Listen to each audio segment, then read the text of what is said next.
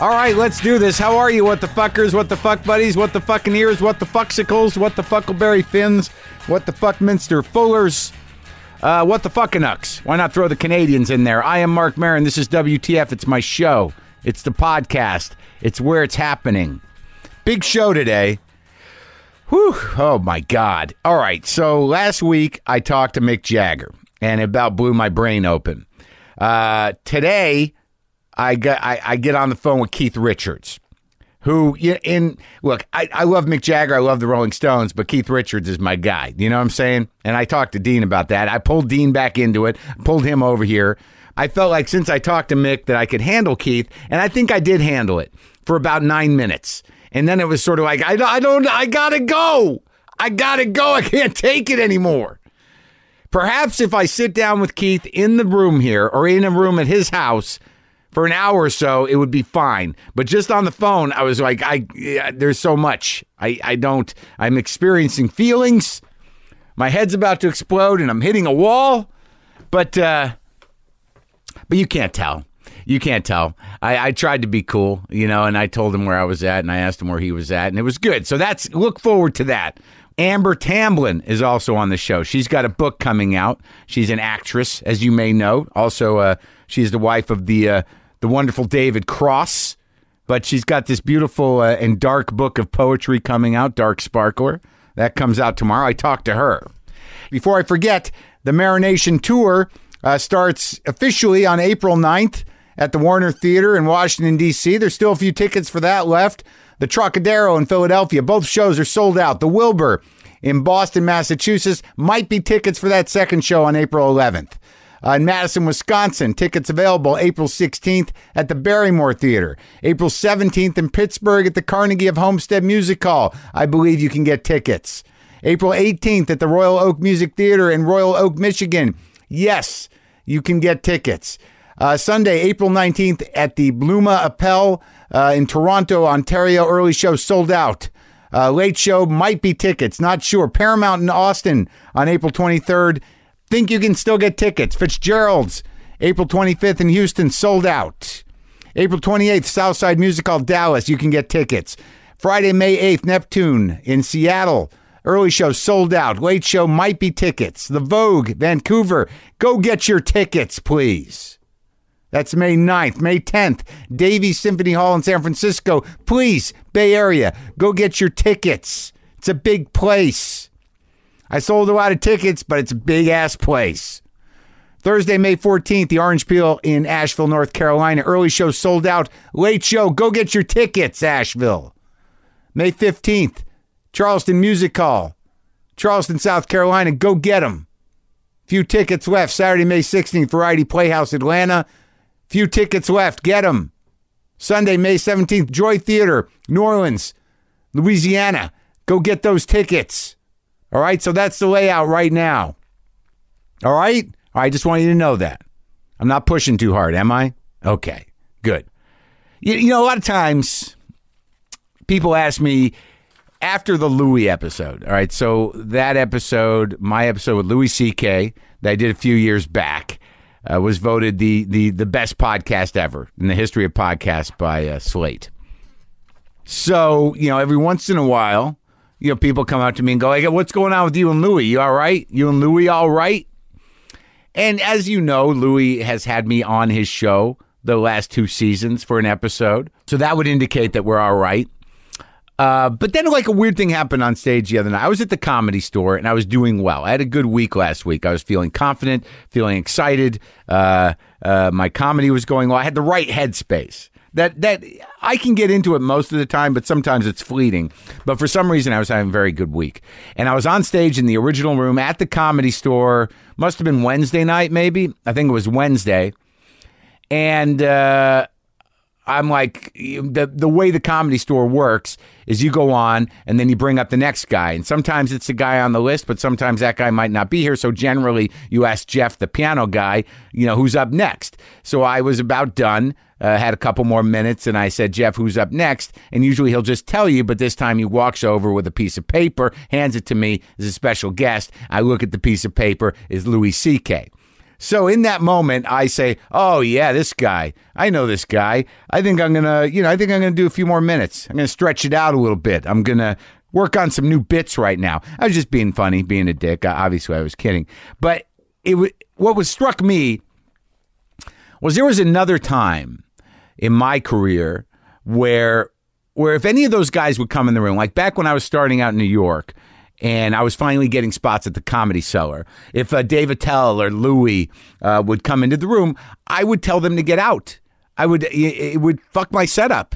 Because in my mind, I'm not doing it for the comics. I'm trying to figure out how to perform for regular people. So if I saw Dave come in, I'd be like, get out. I, I, I don't want to deal with the pressure. Or if I saw Louis come in, I'd be like, come on, just let me do this by myself, please. But uh, it was a, it was an amazing sign of growth and friendship for me that I, I really wasn't uh, threatened or intimidated or, or felt uh, judged or nervous. I did a couple more minutes. I brought Louis up and he told this story about me that I had forgotten about, which is always nice to hear a story about you. He said he loved me and that we were buddies, and it was very nice. But he told this story that I'd completely forgotten about. Uh, and I don't, I don't know how he. I must have told him, or maybe he was he was over the morning that I, it, it- you know, that he came by the day it happened. But I used to live in New York City. I used to live on Second Street between A and B in 1989. So eh, the Giuliani reign of uh, of uh, control and uh, and police state had not occurred yet, and my street was a heroin street, and there was a heroin doorway literally right next to my apartment. There was this little store. I think it was a bookstore. Next to it was a bodega type store, but they were selling heroin out of there. And there'd be point guys on either side of the street uh, to manage the cops. And they'd have little calls and whistles to let the junkies know when to scatter and when the dealers know when to scatter. I ultimately ended up buying heroin in that doorway after a year and a half of sobriety and then finally going, uh, I, I got to see what that's like. Then it was a quite an ordeal. You got to go through the main guy, two guys at the door, and then there's another guy inside, and then a basket comes down, and you put money in it, the basket goes up. It was quite an ordeal. Glad that didn't stick. So, well, anyway, so in front of this fake store, this front, this random bookstore slash bodega, uh, was a parking spot that you, you pretty much knew not to park in. The guys would run their little Honda bikes. That they had those little Japanese uh, motorcycles. Uh, some of the guys involved be screaming up and down the streets at all hours. But you know, you just didn't park there. It was a known thing. Well, one day, you know, I was driving around looking for a parking space. I had a car. You know, some of us held on to that dream in New York for a while, but I also had to go up north to work. I was not getting any work in New York. I was just doing sets at the Comedy Cellar, and maybe I didn't even know if I was at that point. But I have to drive up to Boston uh, in the New England area to get paid work every weekend. So I had this little VW Golf, and, and one night I was just driving around and around and could not find a parking space, and I just said, "Fuck it, I'm parking in the drug space. What could happen? I'll get it in the morning." So I parked there, and I get up the next day and I go out, and my tires are flat, and there's dudes standing around. The dudes that work at the drug space, the drug doorway dudes, are just hanging around, and I come out and uh, I look at my car and they go, Is that your car, man? I'm like, Yeah. And they're like, Gee, man, it's sad what happened, man. I don't know what happened, huh? Something's fucked up, right? And it was one of those things where I knew they did it, but I had to sit there and go, Yeah, it's it's pretty shitty that someone flattened my tires. And they're like, uh, Yeah, maybe you shouldn't have parked there, right? And I'm like, yeah, well, you know, I just live right here. I know, so you should know you shouldn't park there. I wonder who did this. And I'm like, okay, all right, I, I get it. I get it. It's like Straw Dogs, you know, the movie. And I'm like, uh, oh, so do you know where I can get some tires? I got to get some tires on this thing so I can work. And like, yeah, there's a guy around the corner. And then I, I don't know why I did this, but I said, you keep an eye on the car? I'm going to go around the corner. So I run around the corner of this tire joint to get a few spares, see if I could get them. Then I come back around, and two of the dudes that were out in front of the place are now in my car going through it, going through my glove compartment. And I'm like, hey, I'm right here. Could we get out of my car? And they're like, oh, sorry, man. We're just keeping an eye on it for you.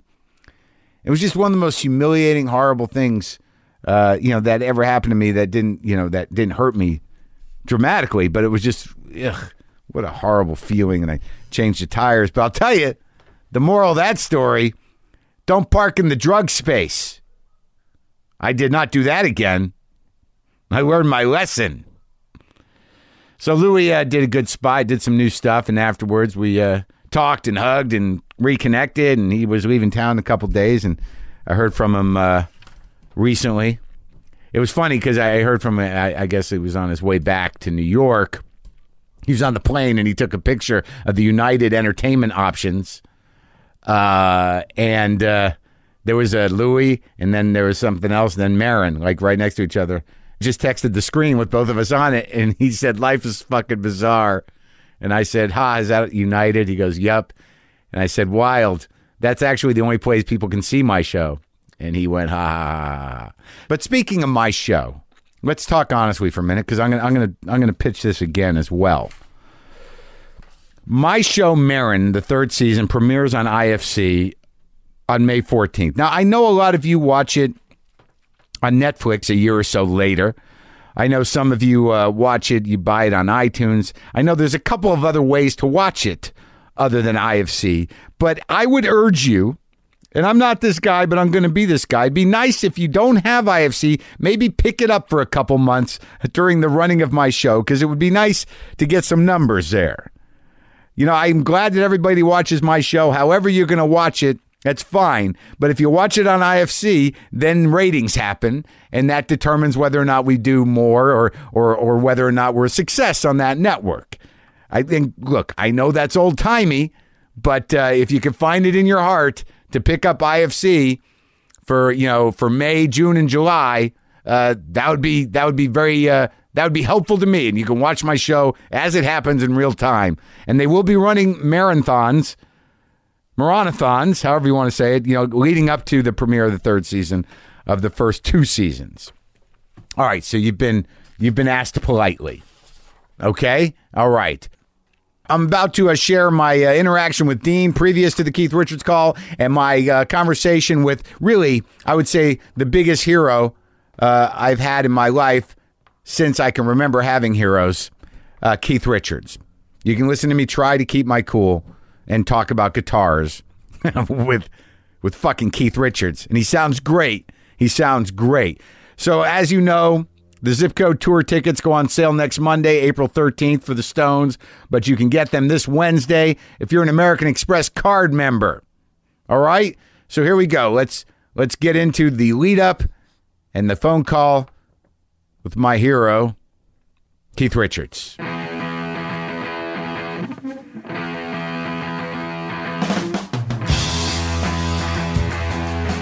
I'm so glad I'm here, dude. Oh, dude, the response. Dude, the phone's gonna ring. Keith Richards is gonna be on the phone. What time? Oh man, in a couple minutes. Yeah. Whoa. Okay, okay. Oh, oh shit. Shh, shh, okay, okay, okay.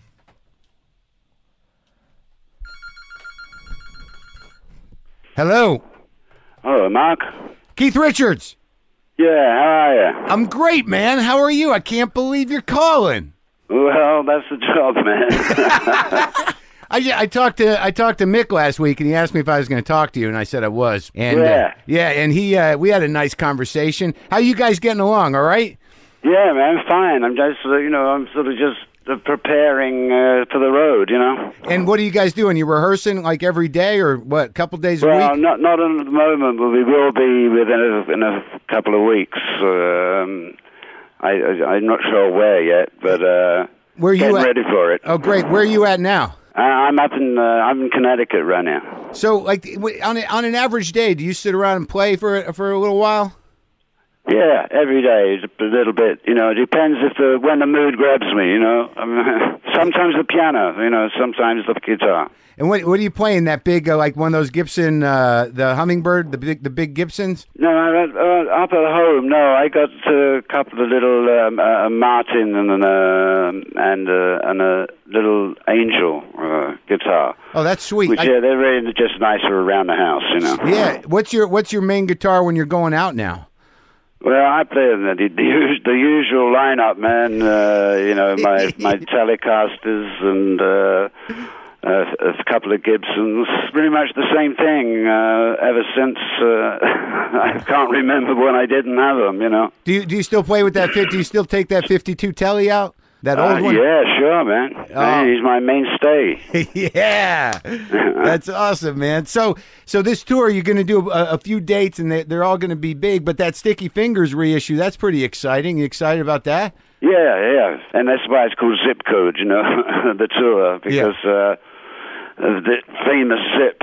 And um, yeah, it's interesting. It's coming out. Um, I'm not sure how. You know, hey, maybe we'll even uh, try and play the whole damn thing on stage. You know. yeah, I told I, I asked Mick about that because I heard a rumor that you guys were going to do that, and he was like, "I don't know if we're gonna if it's going to work no, out." we don't know. We, we did. It's an idea. We won't know till we get into rehearsals.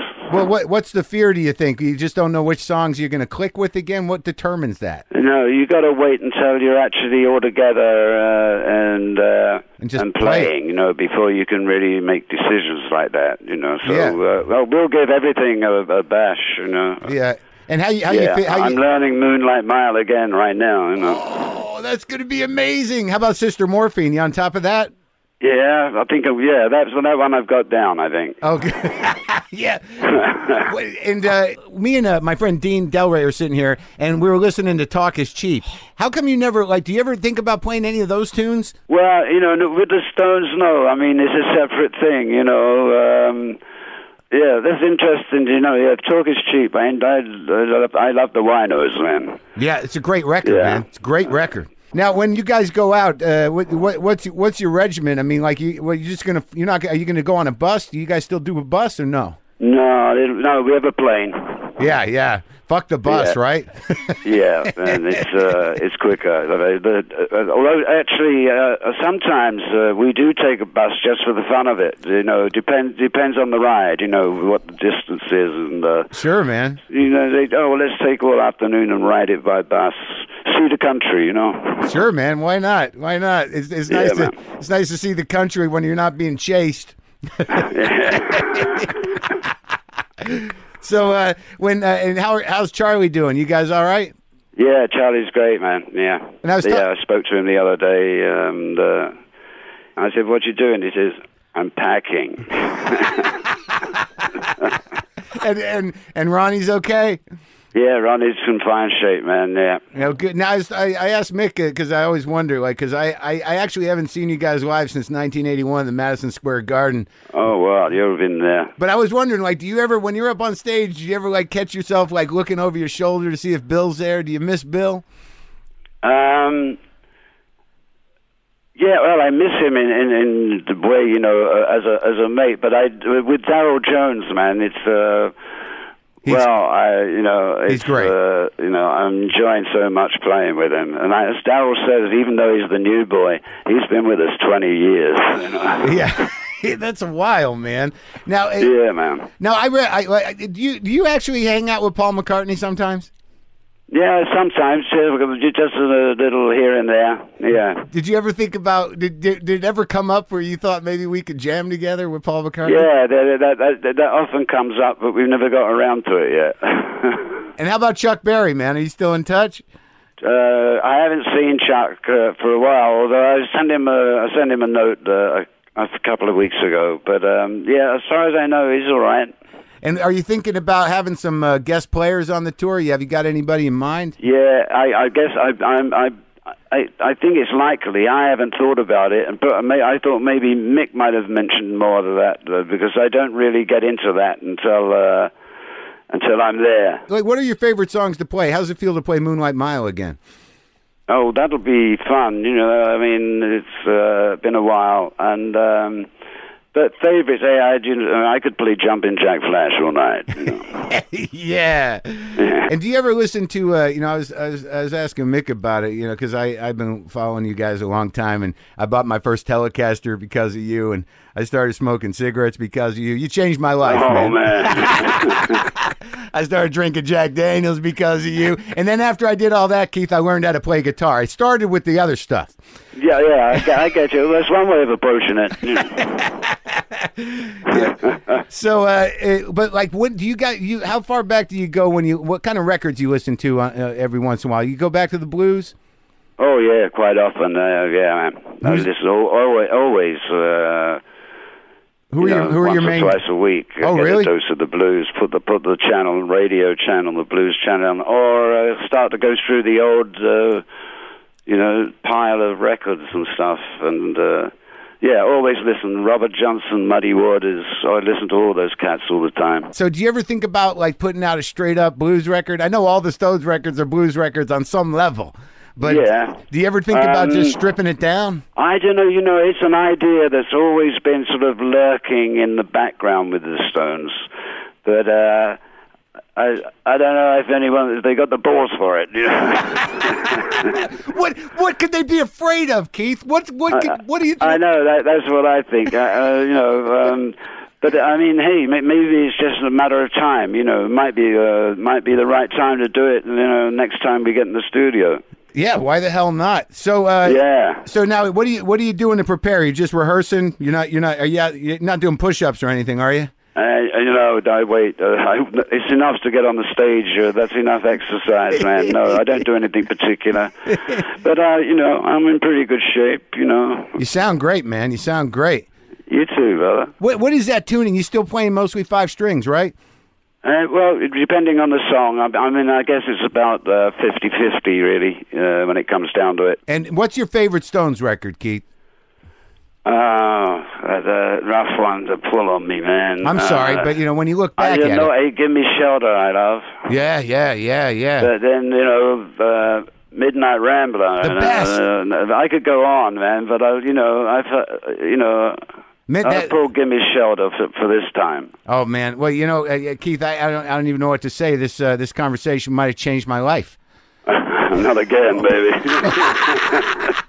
We're all looking forward to the tour. It's great talking to you, man. okay, you too, man. Take it easy. Bye bye. See ya. Whoa, man. What the hell just happened, Dude, that was next level. dude? Wow. What the hell just happened? And like, I like I, I probably could have talked to him longer, but I Well, just I had to I get- know. I know. I can't believe you let him go. I was I like, had go. no, no, keep it going. gotta, gotta, gotta go. I was like, keep it going. no, man. That was enough, right? Yeah, that was awesome, dude. Holy fuck!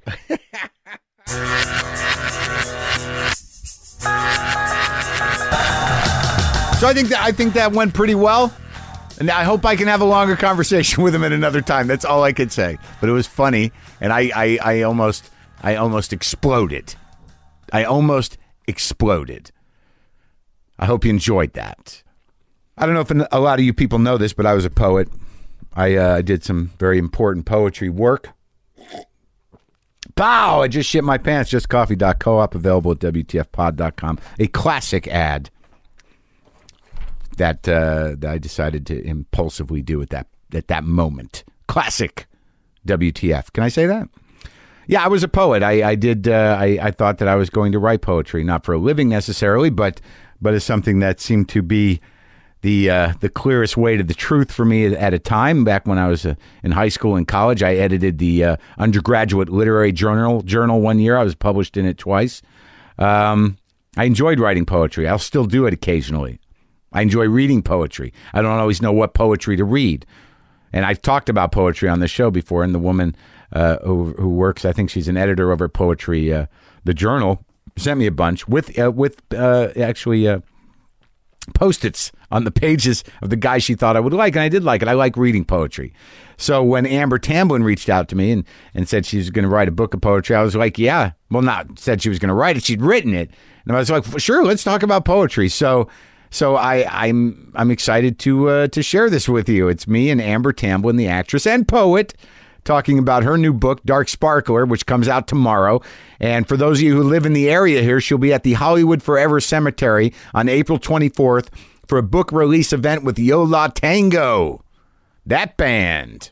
Yeah, so that should be cool. So here now is me and Amber.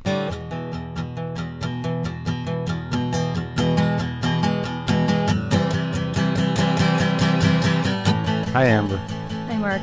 It's nice to see you again. It's nice to see you. I've again. seen you maybe three or four times. Yes. Never had a conversation with you. No. Hugged. Yes. Acted like you know, hi, it's my my friend's girlfriend, Yes. his wife. Yes. And you're like, oh, you're that guy. Yes. Well, th- well, this is it. Yes. It's happening now. Yes. You ready? Yes. We've been out here for two days in Los Angeles, where your parents are, Correct. And you, you, your your childhood home. Yeah, that's right. Born and raised in uh, in Venice. Still the same place down there that they're living in. It's still the same apartment. Yeah, uh, same place. They've been there for thirty three years, thirty five years, I think. So it's like well worn old furniture, art, and books. Very much so. Yeah. What kind of name is Tamblyn? It's Welsh. Huh. And what? So is that what your background is? Um, uh, no, mostly Scottish. Scottish. Um, very Scottish. You can see that as soon as I start drinking drinking bourbon. Oh yeah. What happens? They just get very mean. Can are you uh, incomprehensible in terms of how you speak? No, I just get like flirty and mean. It's Nice. the worst combination. I think maybe I saw you once like that. yeah, and I was like, nah, I'm nervous. so they're both still down there. Um, yeah, they're they're still there. Married? Uh, yeah, still married. Yeah, Really? yeah, After all the '60s. Uh, yeah. Well, uh, you know, and and what came out of that was uh, actually my dad. They're both on their third marriage, so uh, they were both married twice before they met, and during in between or during one of those two marriages. For my dad, he actually uh, had a daughter that he never knew about that um, came knocking on the door one day when she was 17. I was, I think, like seven years old. Her name's China. She's my sister. But he never knew about her. And the reason is because her mother um, really didn't want to tell her daughter because her father was a womanizer at that time. Which was your dad? Yeah. And you know, at that time in the 60s, it was all free love, and people who were married also had mistresses. It just was a, you know, And your dad was like time. right in the middle of it, right? He was part. What? Let's talk about him for a minute because he was part of the studio system, yes, very much so. and and then uh, he just went rogue like the entire industry, right? Yeah, he did. He he was uh, he was under contract at MGM, and he'd been acting since he was nine years old, and uh, went to school on the MGM lot with Elizabeth Taylor, and you know, just he had an incredible life. And then the '60s happened, and he met Dennis Hopper and Neil Young, and you know, they all moved up into Topanga Canyon, and He was part of that crew. oh yeah, big time. Those are my uh, those are my goddads. Those dummies. Neil Young and No, one of them's dead. He's still dumb. who? Which one? Dennis. Oh, Dennis. Both of those guys are your goddads. Yeah. So were they part of your life, your whole life? Um, Dennis much more when I was really young. Yeah. Um, N- Neil Neil and Dean Stockwell really were more uh, around a lot growing up, and, and Neil's daughter is one of my very close friends. We're both named Amber Rose. and your actually. dad remains Or Amber, friends with sorry. him. Um, Yes, yeah, Well, that's nice. yeah. He seems like a pretty uh, earnest, authentic guy. That Neil Young fella. So does Stockwell, actually. Yeah, they're they're they're complicated dudes. Yeah, that's what makes them interesting. so, and you started acting when you were a kid Yeah, eleven. on a soap, Yes. and that was shot here. Yeah. Was it like the only soap shot here? No, there was a What was it? Which the one? General Hospital. Ah. Um, there was a couple of them. I think. I, I honestly don't know. That's one of those things too, where I think people assume because you were on a soap opera that you know other people on soap operas. So Yeah. I'll always have someone come up to me and say, "Do you know, um, uh, you know, uh, Gold Weathersmith from One Life to Live?" I'm like, "Who the fuck is that? An awesome name." I was eleven. yeah. I don't- like, no, I don't. I don't know. I'm not buddies with everybody else from soaps. Was it? But when you like, because like I read a good portion of the book, and I read the the back part, which seems more autobiographical, the epilogue, and like I've I've read some poetry, I've written some poetry in my life. I like it. It's it was, some of it was a little painful, and all of it is a little uh, dark. I, I know that the that there's light within it, but the meditation on the death of actresses, particularly young actresses, over the course of the history of show business. Um, you all right? You're actually talking to a ghost right now. Are you okay? You- I'm dead inside. Um, Yeah, I'm I'm good. Uh, This this book was uh, what got me there. You know, that was the that's the exorcism right there. Dark Sparkler. Yes. But what, like, having been acting since you were 11 and having success at it throughout and, and doing big and small parts in television and in movies, um, and having a, being brought up in it, even some of the emails you shared at the back of the book with your father, what was it that created the, the meltdown? Well, it's interesting because uh, I thought that I was writing a book about the lives and deaths of child star actresses and and actresses that had sort of succumbed to death in one way or another, whether it was suicide or they'd been murdered or whatever, before the age of forty.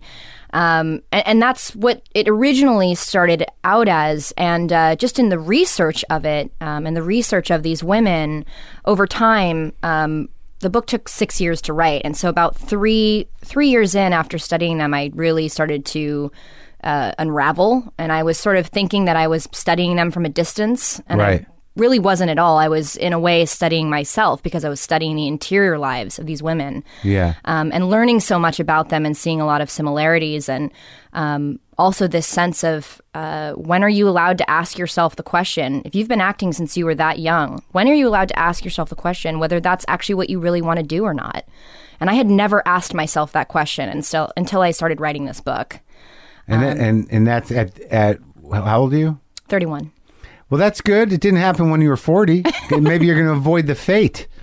Right. I, I- mean, I- I, I, do feel like the book in, in its you know in its study and in its journey actually was a death for me, which is what I had to embrace. I think in Western culture there's so much um, emphasis on death as a very negative thing and it's a very literal thing, and that if you contemplate At the very it- least, it's a final thing Yes. in a way. Yeah, but also that we're not supposed to think about it, talk about it, Yeah. say you want it, Yeah. say you're interested in it, Right. that it means something to you. Right. And for me, this was this writing of this book was the shedding of of a skin and was the death of me as a child actress, you know, which is something that had been really hard in my adult life was separating myself from that and Yeah. seeing myself as an actual um adult and treating myself that way. So, Well, show business, like the one thing that kind of runs through the book and also I imagine through your life, and, and I think probably through your father's life, especially somebody who is coddled by the studio system, Yeah. is that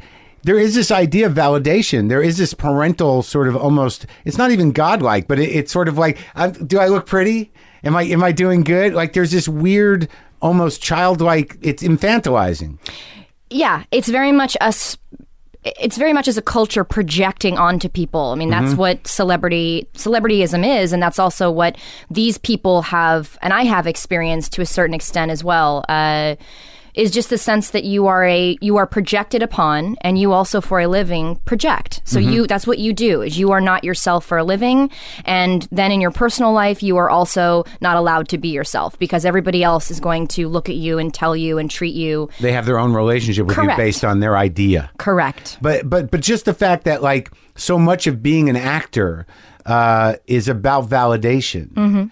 That like it, it always sort of strikes me. Even like I used to do a joke where I used to say it took me years to learn that Hollywood wasn't my parents. That like you're sort of like you kind of like that. Well, it's it's weird though because like when you call your manager, you call your agent, Yeah. or you're trying to go out on things.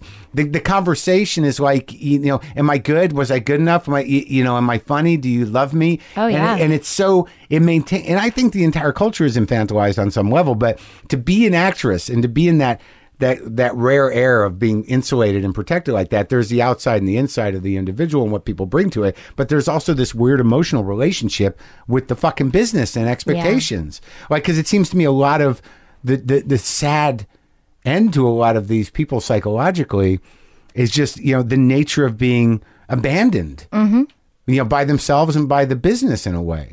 Really, it's the abandonment of the self. That's you're touching on exactly what was what I learned Right. out of all of it, which was just this idea of you know, and even in the writing of the book, as I was writing about dead actresses and I was drinking a ton and I was taking as, On purpose? on purpose and taking as many pills or like things that I thought was going to get me closer to them and understand what it would Method writing? yeah, I thought that that was a great choice. Uh-huh. Um, and in trying to say, what does it feel like to be that numb? What did it feel like for them? Uh-huh.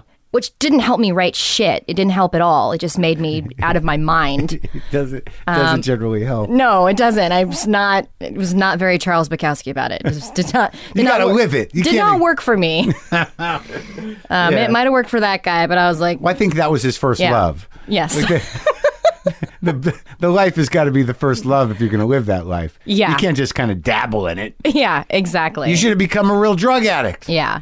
But I kept telling myself, I kept saying, why is this happening to me? Why is all of this stuff happening to me? Why is, you know, uh, why can't I, why don't I want to, why am I not killing in my auditions anymore? The way that when I was a kid, I just, I could kill. I could walk in a room and kill it. Why wasn't that happening? Why wasn't I getting, you know, the jobs that I wanted that I did go in and I thought I killed for? Why it, it- everything felt like it was happening to me and that I wasn't happening to anything else. Right. And the realization and the study of that and this and and you know by proxy studying all these women was that uh, that was unequivocally not true and that I was not taking ownership for my own life because for so many years I had no identity in a Yeah, certain sense. There sure. was th- that had not been nurtured. I didn't know how that uh, was supposed to get nurtured. And this is from a chick with awesome parents who were still married and cool and whatever, and had a great artistic upbringing. And even myself, within myself, in my mid twenties, was I I was thinking, who am I? I've lived. I've already lived. 10 lives and I'm only like 25 years old. Right. And I, I want to quit and I want to end. I would like to end. I would like to know what it feels like to cease. Yeah. Uh, and that became a very attractive mantra to me.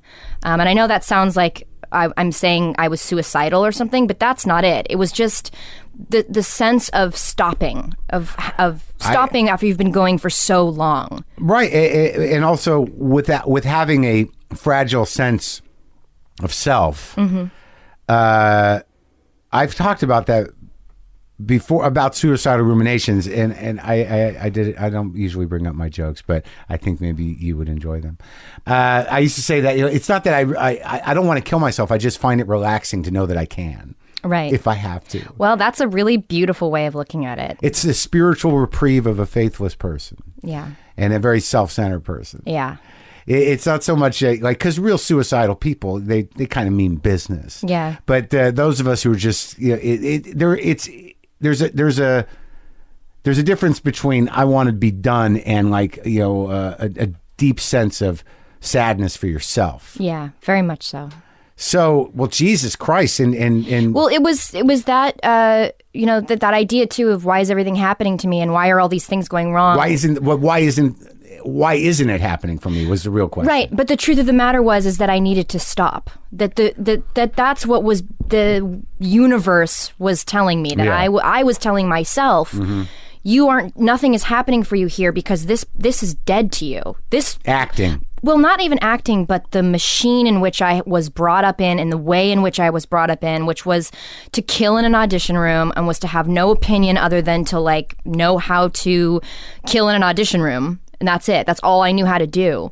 And it was my way of saying, you will not survive this hmm. because there's so much more I wanted to do. I Yeah. wanted to direct. I wanted to write a book that was important, that was uh, that showed what kind of writer I could be. I, I- I wanted these things. I just didn't know how to make them happen. And so instead, it was just like, oh, just keep doing the same thing you're always doing, which is don't try to go outside of the box. Don't try to be bigger or better or uh, prove to yourself that you can do more. And and ultimately, that's exactly what I needed to do was to stop acting for a, a fucking minute. Just take a damn breather. Yeah. Uh, and that's when everything started to change. Sure. When you s- like you sort of start, you know, how you take a breather and you stop and you realize you have to stop giving a shit for whatever reason. Right. That's when everything starts to happen. Yeah. When you're like, fuck it. and you really believe it. But like to separate from that idea of like because it must have been that thing it's it's a like I know it from being a kind of mid-level celebrity myself. And I just achieved mid-levelness. Like I it wasn't so you, you know you, you rely on like you're constantly making those calls of like why why what, am I going in on that? Why am I not going in on Yeah. that? Who's going in on that? Why is that? And when you hear yourself, I would imagine run that shit through your mind now, in retrospect, you're like, what a fucking waste of life. Yeah. What a waste of time. Yeah, it's it's a sense of just hitting, uh, you know, hitting a wall over and over again, and um, uh, and that's very much what I was doing. I was I was uh, cutting off my nose to spite my face. I was telling myself, Yeah. "This is all I'll ever amount to," Right. Uh, because I don't have any control. you Right. know? I don't. I don't. I can only do that. I can only make the phone call to my agent and put everything into their hands and go, Right. "Why isn't this working out? Why isn't this happening?" And then you start, then you you you start to think that they're your friends or something. Yeah. I- well, I mean, in the book, you know, uh, I was with an agency for a huge agency for 15 years, and um, I remember this was right around the time I took, like I said, the book took six years to Yeah. write, and I took a year off in there, and it was right around this time. It was also when David and I got married. It was a really weird fucking year. It was an awful, awful, awful year. The year we got married. Yeah. That was That the was a good only part. good part of it. Yeah. Uh-huh. Everything else was terrible. But ha- I had like a parting with an agency that was terrible. Didn't care about the, uh, you know, could care less about the movie that I had written that, uh, you know, I had the rights for, that I had good financing relationships and had people attached like Alfred Molina and um, Janet McTeer. And there, there was like no sense that they cared. Did you make it? Yeah, I made it in December, and it's fucking awesome. When's it coming out? Still editing it. It's um, it's almost we're almost done. We're almost Molina's in finished. it? Yeah, And you directed it? and I directed and I wrote it, Wow. but I didn't. That didn't happen until I left that agency. They're not going to do anything. They're not, but you just that's exactly right. Where you start treating them like friends, and that's the wrong thing to do. But when also when you're I think a kid actor, your sense of boundaries with other adult with adults is so blurred, and and you also are constantly trying to get approval. Like, yeah. Yeah. Did I do good in the scene? Right. Did I? I knew all my lines. You know, there's a real terrifying sense of uh, boundaries with adults, and so that's something I very much took into my adult life in my around that time, which is how I could have stayed for so long with people that did not care. Right. But also, your your dad was in it. Yeah, Like there was like there was sort of like a and it it broke his heart. It Yeah, really I did. could I could see that just in in that email exchange, which should be sort of an uplifting email exchange, where he's basically like, "Yeah, you're great, and you'll get maybe it'll be a comedy next time," but it's horrible in Yeah. a way. Do you, do you know what I mean? Like, because he knows it so intimately. He knows the heartbreak. He knows the disappointment. Yeah. you know, he's been through it all before. Yet he's not able to tell you like, "Get out, Jesus, get the fuck out." yeah. Did he ever say that? Uh, no, but you know, he also, uh, for him, it was really painful because he, you know, went back to Topanga in the 60s, did all that. And then he tried to come, when he had me and he married my mom, he tried to get into acting again in the 80s. And nobody knew who he was because he'd been gone for 20 years, 15 years This before Twin Peaks? way before Twin Peaks. Yeah. Yeah. Oh yeah. Um, I mean, he he had been gone for anywhere from ten to fifteen. What was he doing? He was in Topanga. He was doing art. He was part of the Semina culture movement. He, he and he's a beautiful collage artist. I mean, he's he's had work all over the world, and uh, it's why I also dedicated the book to him because it's important that even my dad at 80 years old sees that that's not the only thing he is just because that's what he's most known for acting he's he's also been working on a biography for you know 10 years and so i wrote i dedicated to him as an author because that's what matters Yeah. is that he also does not accept his own pigeonholing Right. and knows that he is of value beyond uh beyond that part of his life The acting. yeah It's so bizarre. It's so specific how Yeah. how it fucks with your head. yeah Like even in that piece about um, like when you were a kid and you were at that party or something, and Leonardo DiCaprio was there. oh was that yeah that's a true story the night where you what that was your first kiss night. Yeah. But the detail that was interesting is that you were dressed like a chola because you sort of aspired to that. Like there's this weird thing when well, you growing up in venice too i mean those are my only friends right, but mean, like there's but that sense of of wavering identity. yeah oh yeah you know, and the fact that you got into acting, you know, so young and you were supposed to sort of become other people for a living, but you never took the time or you never had the the the, the, inner workings to to be good with yourself. childhood is tr- is also a real time of introspection. Mm-hmm. You know, it's it's really uh, when you're supposed to be when, when your inner life is finding itself, Yeah. and you're who you who you are, who you want to be, is Mm-hmm. very much defined by uh, the actions of your life and, and by the relationships you have with people. Um, and I just didn't have normal versions of that whatsoever. Yeah. Um, Mine were always trying to appease adults, and uh, I had a job that my, you know, that none of my friends had that I had to be responsible for. I paid the bills. I, I mean, that's that was my life. And how out there were your folks? I mean, were you in Topanga? No, no, no, no. That was uh, Topanga was I think for my dad like in the '60s. So your your parents. So he's been married to your mom for a little longer than you've been alive. Yes, uh, they've uh, and they yeah they moved to um, Venice with with actually with Dennis Hopper and his um, his then wife uh, in the early 80s, I think Yeah. like 80, 79, something like that. Yeah, Hopper, like uh, that must have been wild to Yeah. have him around. Yeah. An old buddy of mine, I think, uh, married one of his daughters. Hmm. I don't know which one or from which.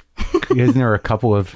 Yeah, he's yeah, he's got he's got some he's got he's got some kids. Um, yeah.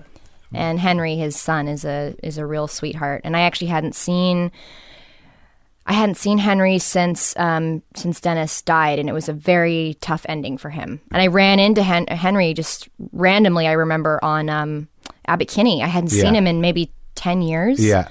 and uh, uh, we just yeah, hugged each other and cried on the street. I mean, and I hadn't seen the kid in so long, and I just it was really wild. Well, there's a very like it, it's it, the type of childhood you guys had is so specific. Yeah. it's not like you can run into anybody like God. When we were kids, we all did this because that crew of people that you know grew up with those parents who were out of their minds in the 60s and were actors and, Yeah. that, and the way that all that changed and specifically show business there's only like how many of them are you Yeah. there's, there's a small crew really Yeah, right? I, I would imagine. And I don't know, I actually don't know any other, I don't have friends that are, uh, you know, like I know uh, Rashida Jones, but I don't really know her that well. But I imagine she had some version of that. right It- But right. like we don't, we've never talked about that. I don't know. Uh, Right. There's no, there's no crossing over of.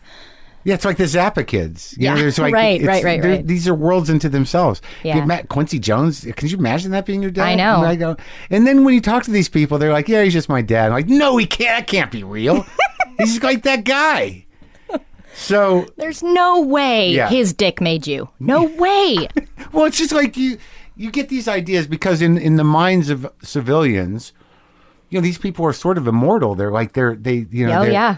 you know, there's no way for me to even assess Neil Young as just a guy. Even though I interviewed tons of people here, Yeah. I'm still sort of like, well, if you, he was sitting across from you, you, you just would be, well, I'd be like, holy shit. But they all turn out to just be guys. yeah. You know, and, and these guys, uh, people find the time to do the work, and then and, uh, they just eat and go to the bathroom like other people. Yeah. and wander around Yeah. thinking about That's things. what I was trying to say in my book. I get it. I get it. Let me really drive it home for you, Marc, okay? well, which one, like, out of all these, like, I had to look up some of them. Some of them are fake too. Yeah, and uh, this is That's a, she must be thrilled about that. that's the number one question I get is What? for interviews is that is uh, Marc is holding up my book to me and he's uh, showing me the poem for each each poem is titled after the actress. So this one's for Lindsay Lohan and it's just a blank page. Not very optimistic. Well, so my question to you would be, what does that mean to you? What- you, oh. you don't think it's very optimistic? Well, you know, like my, I think I feel that like I don't like the sordid tabloidization of things that much. Like there's part of everybody that's sort of like ooh, but like I, you know, being a sober person myself, with somebody like her, there, there, bec- there's just this part where you're like, you know, you could, you, know, you, you don't have to go down like this. However, it's going to go down. Right. But they've been saying this for years about her. It's like it's gonna. It's, there's no way it can end well. And they're probably not going to end well. But it could go on for longer than anyone anticipated. What were you like when you were 18 years old? Like, were you a nightmare? No, I was uh, very sensitive. Very Uh, I, I don't. I don't think I became a nightmare until about 21. Right. You know, I'd say that when your husband David Cross Never heard of him. uh, met me in college. Is that he was- bald? Yes, he. Well, you know, I think he's still got some on the sides, but he, yeah, but yeah, I. And in other places. He's a hairy man. He's a hairy guy. Well, he's not really like he's not that hairy, like not Italian hairy, but he's got that weird nipple hair, right? I don't think he has nipple hair. oh, okay. Maybe I'm thinking another guy that I knew back in the day. That that's also named David Cross with nipple hair. No, we we'd go to the beach, Dave and I, with a group of people. I kind of remembered. Uh, I thought I remembered that. Maybe it's a detail. Oh. I wonder if if he laid on the beach and got sunburned and then I shaved his whole body, if it would just He's got it on his shoulders. He doesn't. he doesn't real I mean he's got some on his chest and Right. his stomach. I think it's on his stomach. Right. Yeah. Yeah. It's just scattered. It's scattered. I remember Dave. Well, the point being, I met Dave when I was in college, and he was in college. I don't know how we just went from Lindsay Lohan to We're getting there. My husband's chest hair. I, I well, it's it's a few easy steps. You're asking me how was I when I was 18? Like, and I was telling you that I didn't start losing control of my life until because we were talking about Lindsay, and I thought Right. that's where you were going. It is, and I brought it up to say that uh, what she what she has gone through, when she went through as a teenager, is insanely normal. There was nothing about the behavior that was different, weird, strange. When I was her age, when I was sixteen, I when I was tw- thirteen, I crashed my parents' car. Mm-hmm. I got my nipples pierced when I was sixteen. I was Really? a nightmare. I was I was a crazy kid, meaning that she there was nothing that crazy about her other than she just was living the life of a real teenage girl uh, very very very publicly Right. um, so my my reasoning for putting that poem in there like that was to say i'm not going to project on you what everybody else does and i'm going to let people project onto this page what they feel it's really sort of a statement about that exactly about how we sort of look at someone and go here's your fate you're going to be this you're going to be that you know you're going to end this way um, because she's the ultimate uh, the ultimate personification of that Right. Right, but it's like in the context of this book, it's not a not. It doesn't seem like it. Right, but the book isn't just about uh, deaths. It's also about uh, glamorization and projection and how people are treated as objects. So, in that vein, it's my statement to that was just like, I'm not going to write the poem for you where you die, but I am going to put your name in here because that everybody else does. So I'm going to go down the same road, but I'm just not going to say what your ending is going to be. I'm not going to do that to you. Whereas everyone else is like, she's probably going to die in a couple years. Let's be honest. Okay, I get it. Eh, But eh, outside of all those other themes, I mean, most of these, it doesn't end well for anybody in here, really, does it?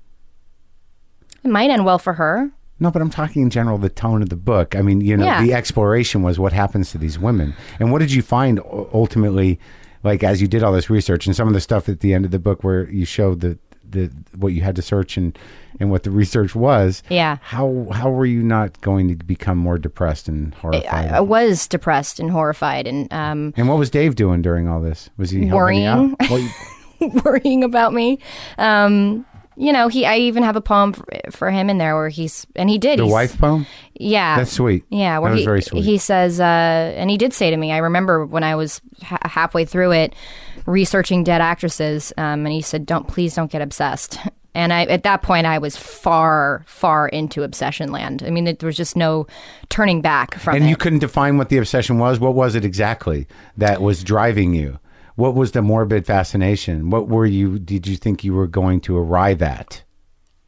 I I was in admiration of their deaths. I was in admiration of the idea of non-existence, of stopping. You know, and I go back yeah. to that same theme. It was like, you know, and and and and the idea of of being immortalized in that way. Um, Well, I didn't know m- so many of these. And that one, when I started looking people up, I, I think the first one I looked up was that uh, was Judith. Judith Barsi. Yeah. So sad. yeah, it's brutal. It's horrendous. And I'm like, I don't know if I can do this whole book right now. Yeah, it's tough.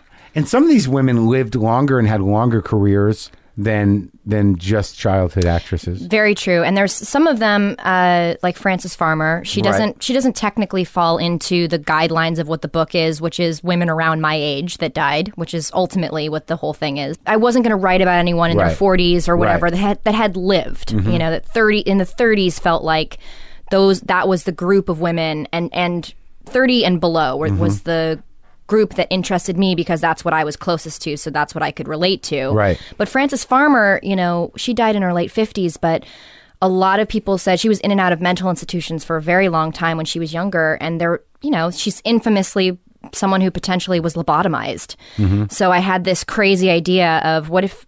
What if I wrote a poem from the idea that Frances Farmer's been dead since she was 28 years old and now she's just a zombie and walking on a red carpet with like her pieces of her body parts falling off and no one recognizes they're just like Frances what are you wearing Yeah. and she just you know there's like black worms coming out of her mouth and which is kind of you know sometimes I, I look at red carpets I look at these women Yeah. If you squint, you can see the worms. yeah, who are my peers? And it's like, you know, everyone's just trying to get back to their birth weight.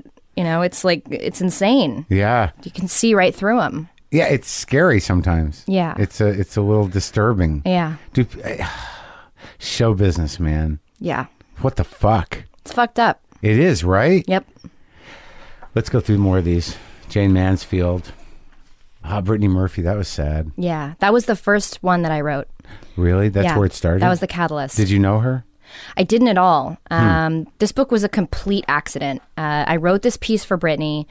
Um, she's the only one in the book who was a contemporary peer of mine, meaning I never knew her, but we always went on the same auditions. The only time I ever was in proximity of her proximity to her was when we both went in for an audition for 8 Mile and she ended up getting that movie but I remember she came out of the audition room and I went in so we passed each other never met her but I thought she was incredibly talented and uh, the mystery surrounding her death that still remains um, really fascinated me and it also it also fascinates me that people move to Los Angeles specifically with the idea that they want to become famous and Somehow. Somehow. But she was she was an example of somebody if you read interviews with her all that stuff she knew since she was a little kid she wanted to be an actress. Right. that's what she wanted. Her mother moved her out to los angeles when she was young. She worked really hard. She got there and then as most people do you know the fame goes away. That's that sort of blast of beginning fame when you first get it. It goes away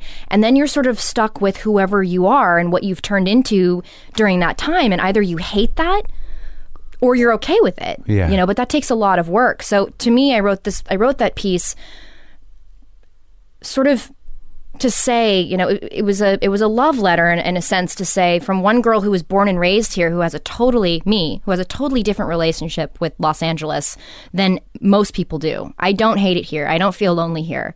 I don't I don't get the sense of. Uh, you know, Hollywood is the only thing that matters about Los Angeles, which is, I the think, creepiness. You don't feel the I don't feel the creepiness Yeah. uh, as much. Right. Um, to somebody who lost their life there, and then after the fact, I remember the seeing her on the cover of People magazine in this long silver, beautiful silver dress, just gorgeous, just totally immortalized, like Brittany Murphy. You know, the life of a star. Yeah. Lost so soon, and they always write that shit, right? Right. And nobody wanted to talk about uh, the epidemic of drug use. Nobody wanted nobody wanted to write about or talk about all the different drugs, the things, or if they did, it was always salacious. Uh, nobody really wanted to address Whatever that fucking relationship she was in. whatever was going on there. What the hell was Yeah. going on there? And uh, because that's the underside of this machine here. Yeah. Is that as much as the the the glamour and the the movies and and the Yeah. upside of it, there's a, I I would argue a more powerful dark side that that's being marketed even harder. yeah, Like I mean, it, it's like because just along with that article, like, they didn't want to cover that. But I, I guarantee you, if you went to TMZ or any of those other ones, they're like all up in that shit yeah, uh, and everything's like do you, i had this weird moment where i'm like when they started doing like inside hollywood and those kind of news Yeah, shows yeah. i was like "Th- they're not supposed to do that yeah, we're, that's like can't the people we're supposed to they're the they're the makers of the illusion that's right. don't drag their garbage out into the world That's right. can we protect them somehow That's right. That's but then very i'm guilty of it i'm guilty Well, we're all guilty of it. I mean, that's that's part of it. You know. it it's getting me all broken hearted And I remember when um when I if you and I read her autopsy. I mean, I read everything. I, all these women, I've read all their autopsies. Um, but hers and the way they found her, like crumpled up in the shower, laying on the ground, and I just thought that is the most heartbreaking thing I've ever heard of a girl who just followed her dreams so hard she followed it right into death, Yeah. into this lonely position in this lonely way and she couldn't get work and you know it's the worst case scenario it's the thing you go to bed at night dreaming will never happen to you uh, like it's your worst fear is that no one will want you anymore who is heather o'rourke Heather O'Rourke um, was in the movie Poltergeist. Yeah. And actually, Heather and uh, the other one that's in there, um, you know, she says it's sort of written like a, a movie scene. Yeah, yeah. Um, Heather uh, was in Poltergeist with um, Dominique Dunne. That's who it is. Oh, she's dead too. That was her older sister. They were Heather both. It's so weird. They were both in Poltergeist together. Yeah. And uh, Dominique Dunne um, was murdered, Right. and Heather O'Rourke died of some very strange, uh, like a lung infection or pneumonia. They weren't really sure, but she was very, very young. Um, but they were both in that movie together, and they died s- sort of, sort of close. I think uh, closely after each other. Like was that the one one where they built the the the the condos on the Indian graveyard. Oh yes, that is it. Yeah, They shouldn't have done that. yeah. That's caused nothing but pain for everybody. The other one in there. Uh, yeah. Those poor, those those poor people. Um, yeah. It's just a mistake. it's just sad. yeah. The other one. The one that killed me was the Bridgette Andersen uh, Savannah piece. Um, Bridgette Andersen was in uh, was a child actress in a movie called Savannah Smiles, um, Yeah. which she was very po- which was a very popular film. But she grew up and couldn't get work in her teens and tw- and then committed su- not committed suicide on purpose, but did a ton of drugs and ended up uh, overdosing and dying. And then Shannon Michelle Wilsey was a porn star. Um, her her screen name was Savannah. Right. She used to date Pauly. Yes. Yeah. And she shot herself in the head. Oh my God. But she, what was so interesting when I started uh, researching her, the connection between these two women was, and I would read all this stuff about Shannon, and uh, I finally got this weird, I got my hands on this weird book, this weird autobiography of her, and I learned, which is why I wanted to cover her because she was as- Savannah? yeah, which because many porn stars try to get out of the business and try to get into acting, uh, the porn industry, and so she ta- was talking about that, and she'd really tried hard before she killed herself uh, to become an actress. And then there was this one little quote in the book where sh- they say, "Where do you where did you get the name Savannah from?" And she said, "Oh, my favorite movie growing up was Savannah Smiles." I love that movie about a young girl that runs away from home and then everyone comes and gets her and saves her and you know her family comes and rescues her. oh, it's just heartbreaking. Yeah, and if she had only known the the the irony uh, of that connection, been able to see it, um, to see how these patterns uh, unfold when you don't do any work on your interior life, um, you know, there might have been some different hope for her. Mm-hmm. That God. I, I like to think that, but that's me again. That's my own projection. So you were really in it.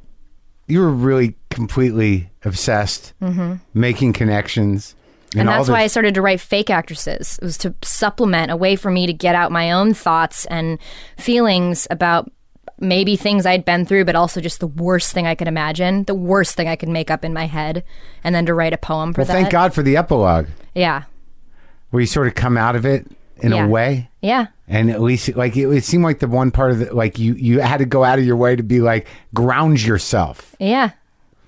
Well, that's what the search the search list is too, which took so fucking long to put together. But it's just a series of every single actress that I could find um, in the you know national archives and ac- across the world, and I had uh, my assistant Jessica and Harper Collins and um, this woman who works at the National Archives. I was trying like finding every single name in recorded history Yeah. around the world of an actor of an actress who died before the age of 40 and just to list them and that's what we did so i'd be hard pressed for anybody to look at this book and f- tell me a name that i forgot that's not in there they are every Well, single one hopefully that's there. not who's coming to the book. No, I don't. No, but- God forbid someone says, "I think you missed." You know. No, but the point in saying is that uh, you know, at all of them you don't recognize. Is that cele- celebrity, that the infamy of that of that state of mind of that celebrity of oh my gosh i didn't you know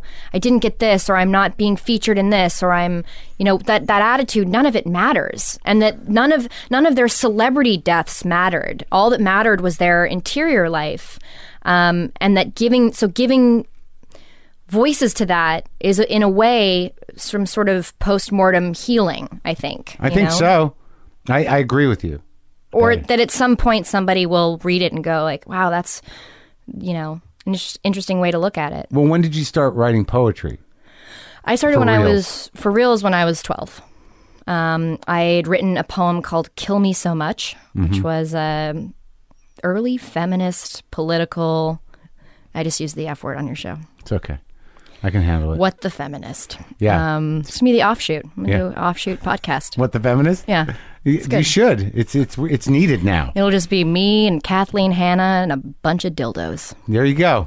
It was even at that time, and it's in my first book. My first, I've put out two, three books now, but the first one was uh, poems I'd written from age 12 to like 21. And um, uh, it was very much a uh, an ode to my writing mentor, Jack Hirschman, who's the poet laureate of San Francisco, and another person I was raised around a lot of the beat poets, as my dad was good friends with them. Which ones?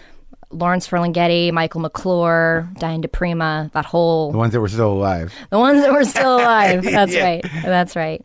And so, Those are San Francisco guys. yeah, Does di Prima live up there? yeah, she does. And she wrote the forward to your book. She was also sort of like a uh, like a, a biographer of the Beats too, wasn't she? Kind of, or was she always just No, she was. Um, she did write a book called Recollections: My Life as a Woman, which is an extraordinary. Yeah, With yeah, yeah, okay. but she was the only. She was the only woman in a, in that group. Um, what a nightmare that must have been. well, she was, you know, she, like very, very tough Italian. Uh, you know, Mm-hmm. believed that men were a luxury. She did not feel like she needed anybody to help her raise her kids. Mm-hmm. She had kids from all different men. I mean, just like she was, she's the original uh, feminist gangster, in my Uh-huh. opinion. Oh, so when she offered to write that forward, I almost fell off my chair. It's a sweet forward. Yeah, it's pretty. She pretty grew up with uh, with like Uncle F- Larry, uh, Larry Ferlinghetti around. Is that what you're telling me? Larry Ferlinghetti, Lawrence Ferlinghetti. Yeah. Uh, I didn't. I don't really know Lawrence that well. He's Yeah. a he's an odd bird. It's got to be a hundred now. He is. Yeah. Yeah. He he gave me a quote from my first book, and I remember when I met up with him with Jack Hirschman at a at a coffee shop in um, San Francisco, and I said, "Thank you so much for doing this. It's really sweet. I this quote is beautiful. I'm so honored." And he just looked at me and was like, "You have really nice hair." okay, well, um, all right. I don't know what a. I think that's a poem. They just Yeah. it was like I uh, was like, I don't know how to move on from that. That's that's so much for feminism. Thank you with the question mark. And McClure was like the younger of the Beats. It seemed like he was. Uh, He was, yeah, He, he is. He's, um, you know, they're all they're all getting up there. And uh, who was your favorite? Who's your favorite poet in general? who's my favorite poet in general? That's such a big question. Mo- modern or uh, classic? I mean, who do you read? Like, who do you go back to? Um, I go back to uh, Louise Gluck. Love her. Um, I go back to Bob Hicok. He's one of my favorite writers. Um, there's a guy, Jeffrey McDaniel, that's really, really, really a fantastic writer, um, beautiful poet. But I love like Elizabeth Barrett Browning. Um, I think I Anne Sexton. She's to me probably one of the most important poets. Yeah. I think you would really love a book called Alien versus Predator by Michael Robbins. Oh, see, I don't know any of these people. Um, yeah, I, you you would you of all people would dig that, that Okay. book for sure. so, I'm glad you wrote this. It seems to have saved your life. Yes, And these drawings, some of the paintings are by David Lynch, mm-hmm. and some are by who? there's uh, David Lynch, um, Marilyn Manson, Marcel Dzama, Adrian Tomine. He does a lot of the um, covers of the New Yorker. Uh huh. Um, Kid Koala. My dad did one. The the one with the woman falling down the Hollywood sign is my dad's collage. Oh, I like it. Yeah. Yeah. All right. So you came through this. Mm-hmm. Dave Cross, your husband, an old friend of mine, Please, supported please you don't through- please don't call him Dave. What? Just call him David. Slappy, Slappy Cross. do you do, do you ever call him that? Does anyone call him that around you? No, is that an old an old nickname? You don't know Slappy? I don't. really? No, Slap? Come on. I All right. don't. Well, now you do. Oh man, I can't wait. Um, I like to call him Jennifer Aniston. that's I think that that's your nickname. Mm-hmm. Um, no, Slap was something that a few there was a few guys. Yeah, I think that's uh, Mark Rivers, John Yeah. Ennis. Oh yeah. Those are those would be Slappies. Got it.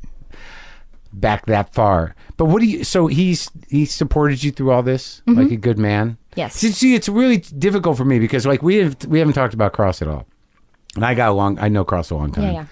And uh, and I know you you know him like no one else knows him. Mm-hmm. So you're gonna see like even that poem, the wife poem he wrote in here is very sweet, Mm-hmm. and I know he's very sweet, but I'm not gonna you know usually as sweet as Dave gets is a, a cranky concern.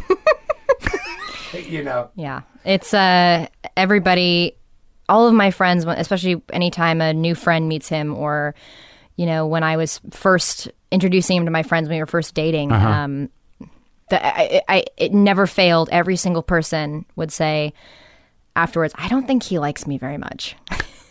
it is Yeah. the most I, I've I've known him for like 30 years. I, I say Yeah. that. I still say that. he's very private and um and he's he doesn't like hugging. Yeah. uh, and he just is um he's not a bullshitter in the sense that he's just gonna suddenly become your friend just because you know his wife uh, that's his that's sort of his feeling and he's that way about everybody he just uh it takes a minute for him to warm up but then when he does i mean he's the most loyal person i know so Yeah. How is he? he's good he's good And and they're going and they're going on tour with the Mr. Show thing. They're not going on tour. They are uh, shooting. Um, uh, they're shooting a show. They're shooting a new sketch show. Really? Yeah, With the same crew?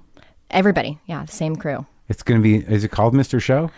Uh, I mean, I can imagine this is going to air by the time they're that all that's known. But it's called With Bob and David, and it's. Uh, I can't say what you know Yeah. thing it's on, but Okay. Well, good. But let's talk about you. So I, enough about Dave.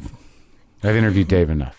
I actually had to. Uh, I wanted to hear his interview on here, and I had to buy your fucking premium package to do that I, you just would she just asked me for it.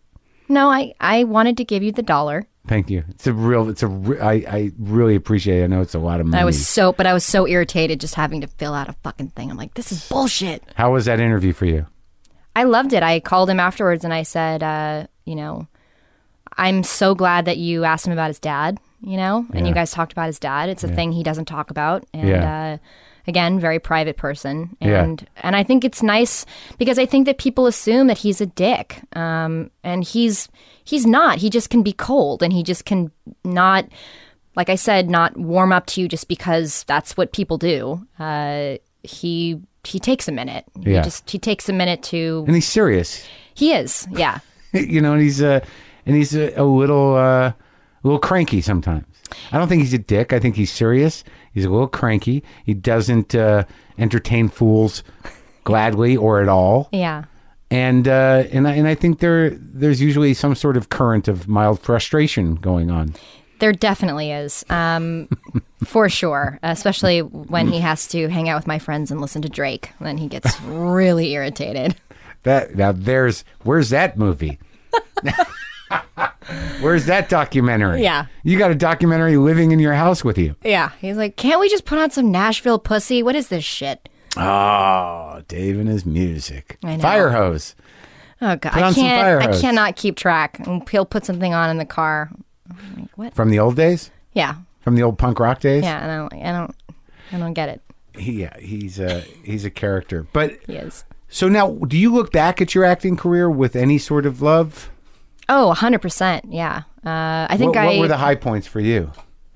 I think I appreciate it even more. I, I, I would say the sisterhood movies because I got real friendships out of that.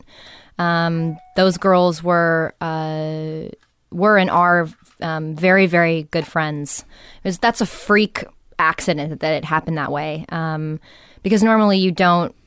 You know, there's always like an undercurrent of uh, not jealousy, but um, uh, you know competition Yeah. and that never happened with blake and american alexis so I, I would say that, that that those movies were highlights for me for sure And do you like with this new project? 'cause Mm-hmm. you did a lot of TV work. Do you love Uh-huh. the TV work? i do yeah i love it Yeah. yeah it's It, it, it's but you're like a working actress person. yes. Yeah. And and i hope to and, and have been doing in the last couple of years uh, especially since selling this book and you know getting my film made of producing more and writing more, which is um, and directing, which is all, all I have now seen what I'm capable of in a really great way, and I believe in myself, so I can't return ever back to the world of just auditioning And depending on other people. and depending on other people. Yeah, and I don't think that would have been possible. Can you talk about the movie? What, what, what, where did it come from? What's it about? When did you write it? Um, it is an adaptation of uh, a Janet Fitch novel. She wrote White Oleander, and so it was the novel she wrote after that, Paint It Black, um, which is about a young man who kills himself and the two women he leaves behind. His his girlfriend, who's a sort of punk rock LA artist, uh, nude model, you know, does all that ty- type of stuff for money, and uh, his mother, who's a very wealthy, world famous concert pianist. And these two women blame each other for his death, and they uh, are constantly attempting to um, kill the other person. It's good. It's like Sick. uh, it's like if Quentin Tarantino directed Grey Gardens. Is it funny? Parts of it, yeah. But it's heavy. It's it's heavy, but it's uh, there are parts of it that are funny. It's a melodrama. What was it like directing Molina? I mean, he's a monster. Yeah, he's- I mean, an actor. He's a good. He's incredible. Right. He's just um, I, I meant monster in the like. Yes. Yeah. yeah i mean it, you know it, it was uh, of course it's nerve wracking but um but at the same time he's just such a generous person and uh you know those type of professionals as well they come in janet mcteer was like that as well uh, just they come in they they know which is how i was always raised and uh raised. That's hilarious. How i always went into work um, was knowing all my lines like show you know all those things. That's how fred came in. He came in fully prepared. Um, and he's just he's just wonderful really beautiful in the movie. How were you raised around that? Did your father used to tell you how to behave within your profession? he well he would take me to the set on you know for seven years when i was on general hospital. Um, and he would give me acting notes uh, sort of i mean he, he thought i could do better Where did he learn how to act? i don't know how you, i don't know if you learn anything if you start when you're nine um, But I mean, I would have thought that during the '60s there would have been some, you know, meeting with co-chairs or, or doing the. well he where- was born in 1934 like back when you know Right. tumbleweeds were all the rage Sure. And so he was like a kid actor in the 40s which is crazy to me um, And what would what, what were his parents? Would that they would let him do that? Well, my grandfather was in vaudeville. He was a big vaudeville star, Eddie Tamblyn, and I actually and he died of a brain tumor. So I put him in the when in my search engine in Yeah. the book when I start when I, which is actually very close to how I would search things. Um, but uh, What was his shtick? I actually don't know. My dad has given me this chapter of his book that I haven't had a chance to read yet, called Eddie and uh, Sally, were my grandparents, and it's all about them doing. They used to tour the Orpheum Circuit, and uh, so you know, my grandfather did maybe one or two movies, um, and then that was it. And then And they were they came over. out here. Yeah, they came out here. Were uh, from the East Coast or No, they were. Um, they were born here. Huh. Yeah, so I'm third generation from here. third generation showbiz? Yeah. Now, what's your mom do? My mom is a musician. Um, she plays a 12 string. She's, Guitar, yeah, she's pretty awesome. uh huh. Musician, songwriter. Sibs, got any? Just, just my sister, my half sister. The half sister that you learned of later, Yeah. and you're close. Yeah. She's fucking awesome. She's a welder. She welds heavy metals. She lives in San Francisco. I, I cannot express to you how exciting it was for me as a kid. As terrified as my dad must have been to have a young 17 year old with green hair not literally knock on the door and go, Hi, I'm your daughter. For me, I had it was like poof, like magic. I'd spent my whole life playing with Barbie dolls, and all my friends had siblings. And I suddenly had this cool teenage sister who played an electric guitar like PJ Harvey, who was in an all girl punk band called the Kirby Grips. It was like the coolest thing that could have ever happened. I like suddenly had this awesome older sister. Rebel angel delivered Yes. to save you Yeah. It's it's really, really true. from old hippie stuff. yes. We're here to take you out of hippie land. Yeah, exactly. Oh. And what's your relationship with David Lynch? Um, David, I know uh, through my dad because my dad was in Twin Peaks. Yeah, right. Um, but I don't really know, Know him. him? I don't. I don't know if anybody can really know him, but um, I just had written him, and I actually, it's interesting because the poem for Sharon Tate in this book, uh, uh, I originally sent him that poem because I thought that that would be the one that he would want to do the artwork for, and uh, he didn't. He, he he was disturbed by it, and actually, I think had written. That's no small task to disturb David Lynch. yeah, well, Should the, put that as a blurb. Well, the poem is from the perspective of her unborn child during the murder, which was, you know, the only way in which I could approach that subject. I thought uh, without it um, being taboo was to try to show if I, if you know, if I'm writing about the interior lives, the metaphorical interior lives of these women, why not do a poem that's about the literal interior life as it's happening? This would be the only and honestly the only way to do it in which it wasn't brutal that you wouldn't have to talk about the terror that was going on outside of her body. It was sort of like this weird reverse situation. Um, so it's from the perspective of the child on the inside as it's happening and what they're hearing and you know seeing these these holes of light like stars coming through. And um, but David, David, I think he's had said to me, I don't remember, but something about he didn't know why such a painful thing needed to be revisited like that, which I was very, su- was very surprised and sort of taken aback. I, I thought for sure that was going to be his, uh, he'd be into it, but he wasn't. Um, and of course, Marilyn Manson was like, "Yes, that's the poem for me." Um, but uh, but David, I I knew briefly through um, just because of Dad and doing Twin Peaks. You know, when when for a moment I thought he wasn't going to do it, I shared this story with him. I emailed and said that. Um, which is true. I wasn't allowed to watch Twin Peaks. Um, I was too young. But what I would do is the way my parents' apartment is uh, set up is where their TV was. I used to watch. Um, I think it was on Thursdays or something. I used to watch every single week. I, you know, quote unquote, go to bed. But then I would. I had a Hello Kitty mirror, and I would stick it around the side of the door, and I'd watch the whole show on a Hello Kitty mirror. oh, that's commitment. Yeah. So Yeah. I told him that, and he was like, Ugh, "God, fine." So they're both okay, your folks? Yeah. And you get along with them? Oh yeah, very, very, very close with both of them. And now you're going to go back home upstate? No, uh, go back to Brooklyn. Yeah. You guys still have the house upstate? Yes. And you got an apartment in Brooklyn? Yeah. That's nice. Yeah, So you, how much time do you spend upstate? None. Oh, really? I mean, I think I've been there once, you know, but I had to direct direct a movie and I did a play here. What about him? Is he up there? no, he's he's here in L.A. He's here now? Yeah. Oh, working on the thing? Yeah, and then he goes straight to London to do uh, another season of Todd Margaret. Really? Yeah, they're doing a third season. It's like years later. I know they've had a really good idea for how to make that happen, and uh, and it works.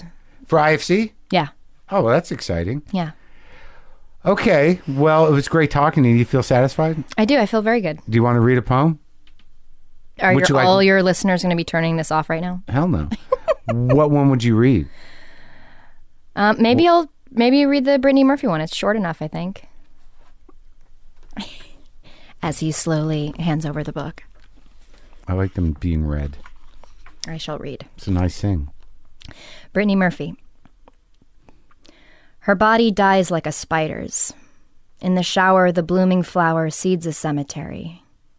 A pill lodges in the inner pocket of her flesh coat.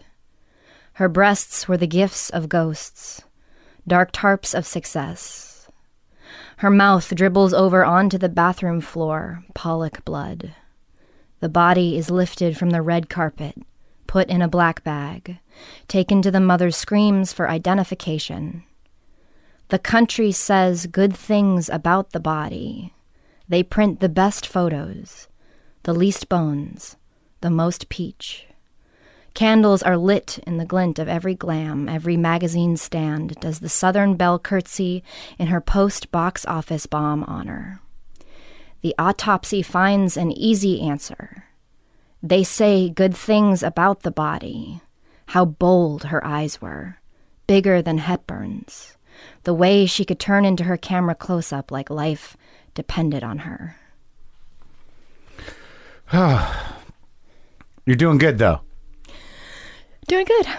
It's a great book. and I and I and I hope. Uh, Thanks, Mark. And I'm glad you're you got through whatever it took. nice to see you. Me too. Thanks.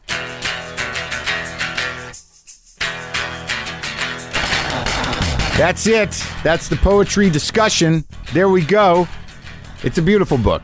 It's a it's a it's a hell of a meditation. Go to WTFpod.com for all your WTF pod needs. I uh, pulled out the Telecaster. Anyone interested?